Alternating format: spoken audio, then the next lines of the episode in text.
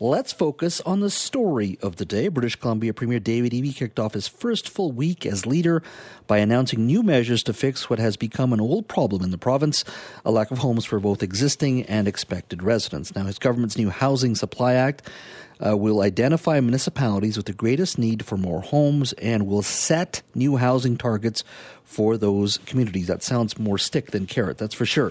Now, the province says it has already identified 8 to 10 communities where the new housing targets would be implemented based on census data and projected population growth. Now, Premier says the province will work with municipal governments to set the housing benchmark benchmarks, but ultimately it will be up to the municipalities to decide how to achieve them. Take a listen. The second bill sets out a framework for how the province is going to work with cities to respond to this massive spike in our population. Uh, this framework uh, sets out a mutually agreed target to hit in terms of the kind of housing that municipalities already know they need because of housing needs studies that we've supported them to do. Now, once passed, the Housing Supply Act would take uh, would take effect in mid 2023, and the eight to, t- to ten municipalities subjected to the housing targets would be notified after the law is enacted. Now, uh, a gentleman who has been following all of this, including the announcement this weekend, and of course, it's been transpiring uh, today, is uh, Richard Zussman, Global BC's legislative reporter. He joins us now. Hello, Richard. Jazz, thanks for having me as always.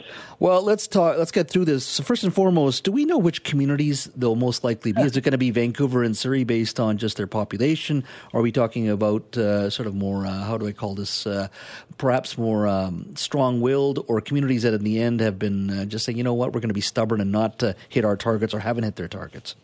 Yeah, we don't know, and that's one of the big questions with this legislation. Is it is largely a blank check for the province to impose uh, housing on municipalities. And David Eby wouldn't describe it as much, but by not providing the information on what each 10 municipalities will be involved or how they will specifically be chosen based on metrics, it leaves a lot to interpretation. And there are some concerns from the UBCM, uh, UBC's municipality organization around the Union of BC Municipalities, around exactly how this will work. So they want to work closely with the provinces to ensure that municipalities, yes, they get the housing they want, but it's the types of housing they want. And David Eby has spoken to this in his previous capacity as housing minister, and he has mentioned some communities, including Oak Bay here in southern Vancouver Island and other communities that have been more resistant. So that could include a place like Port Moody, where for a time they had a mayor who was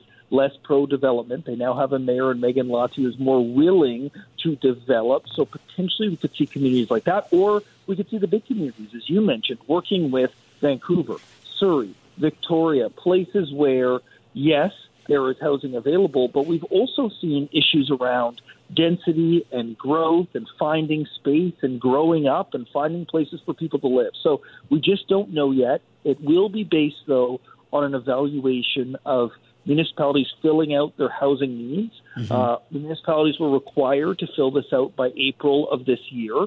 And then the Minister of Housing will look through those and do a better assessment of exactly what the needs are then the province will work at fulfilling those needs and fast tracking projects and finding development so they can speed up the process of, of getting people into homes uh, that need them. Will the 8 to 10 be predominantly Metro Vancouver focused, or can we expect communities in the interior or the island to also yeah.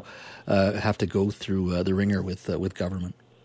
I think it's going to be inclusive of the entire province. So we will see communities outside of Metro Vancouver. We have seen this phenomenon, Jazz, over the last few years that unaffordability has touched nearly every corner of the province. We're seeing uh, a rental rate of zero in Kelowna and Victoria. We're seeing housing price, prices break records in Kamloops.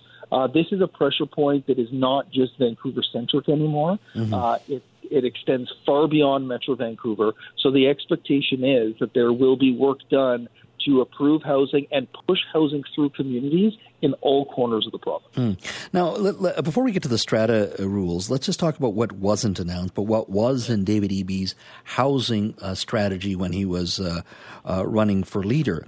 His campaign promised to make secondary suites legal across BC. That wasn't in today's legislation. His campaign promised to automatically upzone single family lots to triplexes or three build basically essentially building three units on a single family lot. Why do you think those two weren't part of this um, housing announcement today? Yeah, no flipping tax either. And I asked David Eby about this, and uh, Kevin Falcon is just doing a scrum now that I stepped away from the chat with you. And the first thing he said is he expected David Eby to come out with a cannon, and instead he came out with a pop gun. That it's not the sort of force of a housing plan that people had anticipated. I think one of the holdups clearly is working its way through legislation. And those things that you mentioned, the upzoning from one to three and the requirement for all municipalities to take on secondary suites was seemingly too problematic for legislation. And uh, municipalities are going to have more to say about their own powers when it comes to those two measures. The flipping tax is also complicated. Building tax policy is hard. It took the province a long time to put in place that speculation tax because of the repercussions around taxation. And so, promise one thing, delivering something else. David Eby says, though, that these things will be coming. He committed to them. He wants to ensure they happen. It's just about working those things through. And the last one is the $400 renter's rebate. We can't let them get off the hook on that, Jazz. 2017, they promised it. 2020, they promised it. I asked David Eby about it today and on Friday, and he said it's still coming. When it's coming, what it looks like, how renters can access it, we just don't know. So, you know, they're big promises. They would be huge changes to the way we do things and free up housing, but they're proving to be more complicated, I think, than expected when David Eby promised it during the short-lived BC NDP leadership. Mm-hmm. Now, the premier also uh, also talked about uh, amendments to the province's Strata Property Act that would ban uh, rental restrictions and age restrictions in, in strata buildings. Uh, walk me through uh, when it comes when it comes to this piece of the legislation. What does this mean?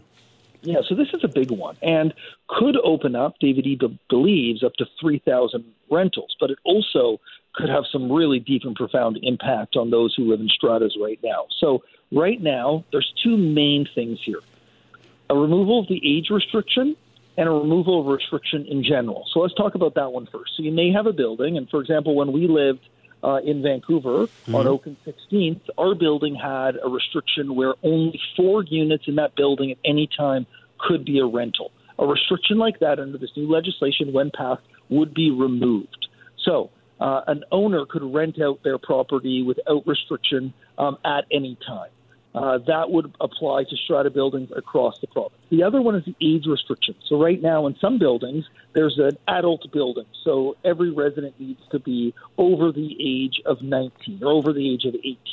Um, that will be gone. And, and the problem there was that, you know, a, a young couple could own their uh, strata condo and have a baby, and they would be defined by that law, uh, the strata rules.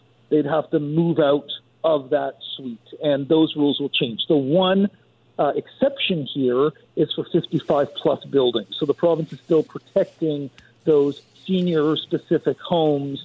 And to that, if a senior has to bring in a care rate to live with them full time, they can be under the age of 55. They won't be counted under this. But it's a pretty substantial change and, and is bringing some frustration from those in strata. I spoke to Tony Gioventu. Uh, he has been a spokesperson on this, an expert on this for a long, long time. He said the province instead should have targeted those short term rentals, either through sites like Airbnb or through private rentals that, that lead to huge turnover in a building mm-hmm. rather than go after these rules uh, because he believes that this could cause significant disruption. I've also heard from a number of you know viewers and listeners saying, "Well, I'm worried about the state of my building. That if it becomes a renter-only building uh, or a renter's building, what will that mean?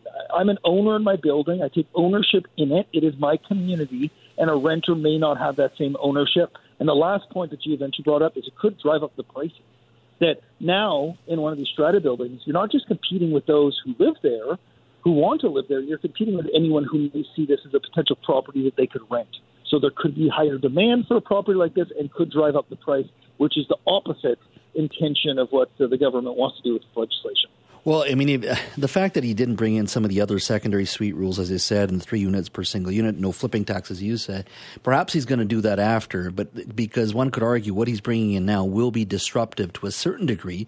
Uh, you, you raised a very good example there where people who do own condos, they say, look, I take ownership of this place, renters come and go. And that's one of the reasons we have these uh, strata rules. And if that's all gone, that's going to be causing a lot of ripple, uh, ripple effects uh, as well. So this legislation, you think, will be passed this week? Yeah, so we just had a long debate in the House uh, around the extension of hours this week. So the legislature will sit to 9 o'clock tonight, 9 o'clock tomorrow, 10 o'clock on Wednesday in order to get this legislation through. And the BC Liberals are saying, well, we should have been here last week. We would have lots of time to debate this. But instead, David Eby delayed getting sworn in. Well, now they're going to be stuck staying up late the next few days uh, in order to get this. And the expectation is this legislation will pass uh, by the end of the week. Wow. Well, that's that's fast. That's for sure. Uh, Richard, thanks for your time, my friend. My pleasure as always. Thanks, Jess.